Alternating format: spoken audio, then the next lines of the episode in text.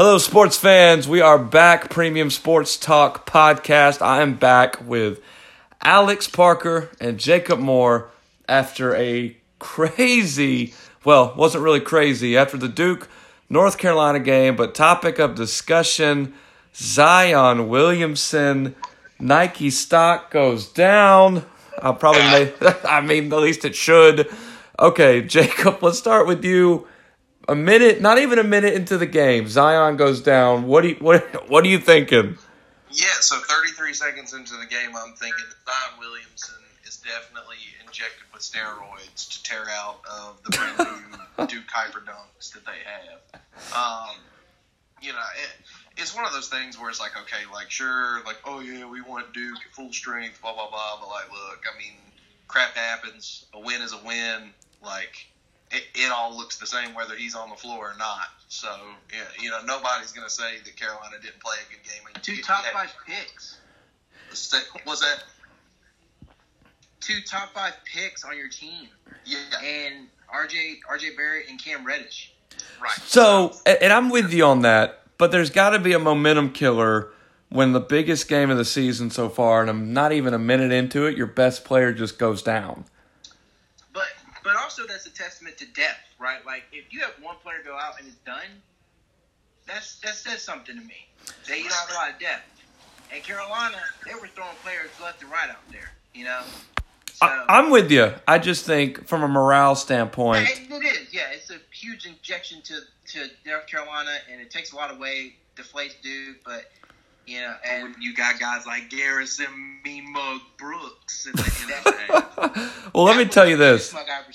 I think I think the NCAA is brilliant. Obviously, this isn't scripted, but can you imagine now what the viewership of the next Duke North Carolina game is going to be? Oh, it sets up for just this mega clash now because Carolina, they're going to award Carolina for at least still playing in the number one team's house and playing and beating them down.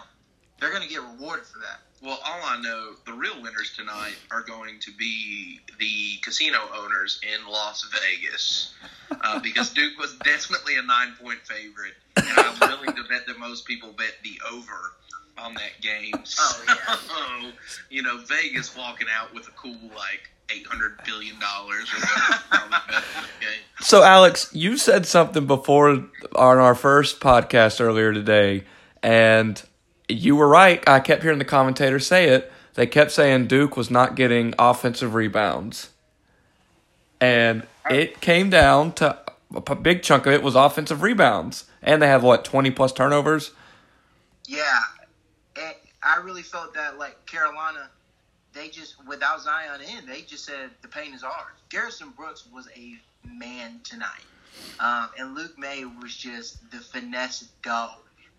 And when you have those two playing like that, you're you're gonna you're gonna have a lot of things happen in your favor for Carolina. So, so yeah, I really but I really do think that the offensive rebound did help Carolina get out to such a big lead um, early on, and then later later on the second half. Well, Jacob, what'd you think overall? Obviously, Zion goes down. UNC wins by big. What was North Carolina's key to success tonight? You know, it was obviously it was not our three point shooting, um, but I think really the big thing was just distributing the basketball uh, and getting back to what Carolina basketball is, and that's unselfish. That's you know passing up a good shot for a great shot, um, and just making sure that every single guy is getting their touches and that they're scoring at will. So that way, instead of defending and locking down one player, you're forcing the other team to guard all five players on the court at any yeah. given time.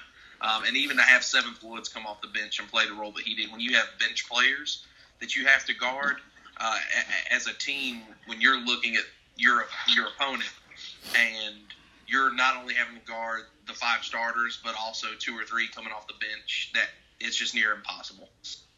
Mm. And I think again, like that, that says how much two different teams that we saw on the floor tonight like one player and it was done for Duke. And like Cam Johnson went down with an ankle injury, and Carolina increased its lead with him off of the floor. So, right. Not, and I'm not trying to say that Cam Johnson has the same effect on Carolina that Zion does on Duke, But what I am saying is that there is a depth issue maybe at Duke when it comes to Yeah. when one of those guys goes down, they're going to lose games. So if you're if you're Nike, you got to be thinking, did we just lose? Did we just lose the shoe deal?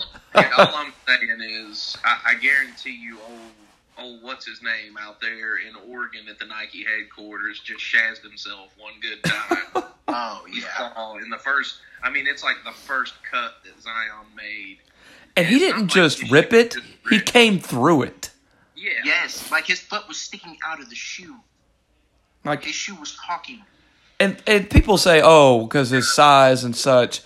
Listen, LeBron James is a big man. Boogie Cousins is a big man. Those guys are big men. That that was a shoe problem. Mhm. Yeah. So if you're Adidas and Under Armour, I'm expecting some uh, humorous tweets coming up very Oh, very soon. Well, looking in the future, if you're North Carolina, we'll end with this. It's almost 11:30 here in the old Eastern Time Zone. Uh, when you see how they played tonight, does it make you? Because y'all said earlier that one t- some days they can beat anybody, the next days they can't beat a JV girls team. Looking at tonight's game, is it kind of make you think, okay, like we, we need to play like this all the time, or you kind of basically, are there any more wake up calls that North Carolina is going to have to have this year, or does this game kind of set them in the right tone? Small things. I mean, small things to fix. The big thing, and it's something that's been a problem all year for him. Coby White, um, he, he's got to cut down on turnovers. Um, he, he he makes careless passes at times.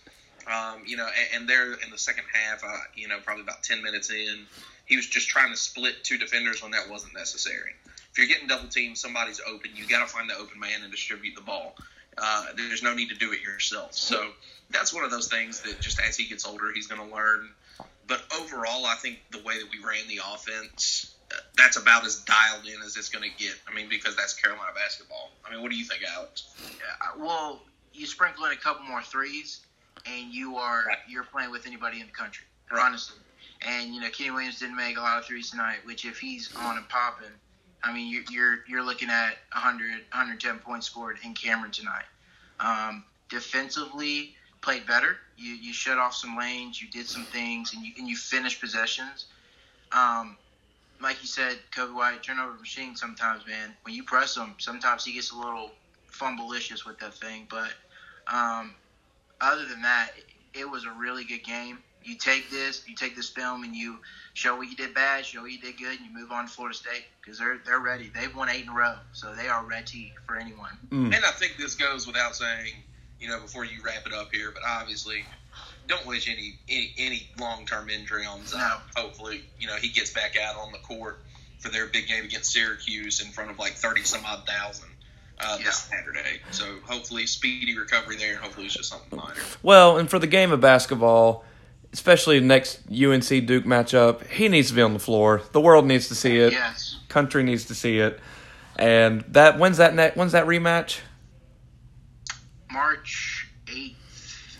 That sounds right, somewhere in there. Oh, okay, so March. it's it's sooner rather than later. March. Well, the way he jogged off didn't look like anything too serious. Hopefully, it's not. But uh, fellas, thank y'all for coming back on. And um, if you invested in Nike, I suggest that you switch over to Adidas or something because that boy's shoe just straight up broke. Um, well, hey, once again, this is Alex Parker, Jacob Moore. We're gonna have them on the show a lot more often. Listen, here at Premium Sports Talk, we give you the post game right after the game. This is, once again, I'm Josh Garrison with Alex and Jacob signing off. Until next time.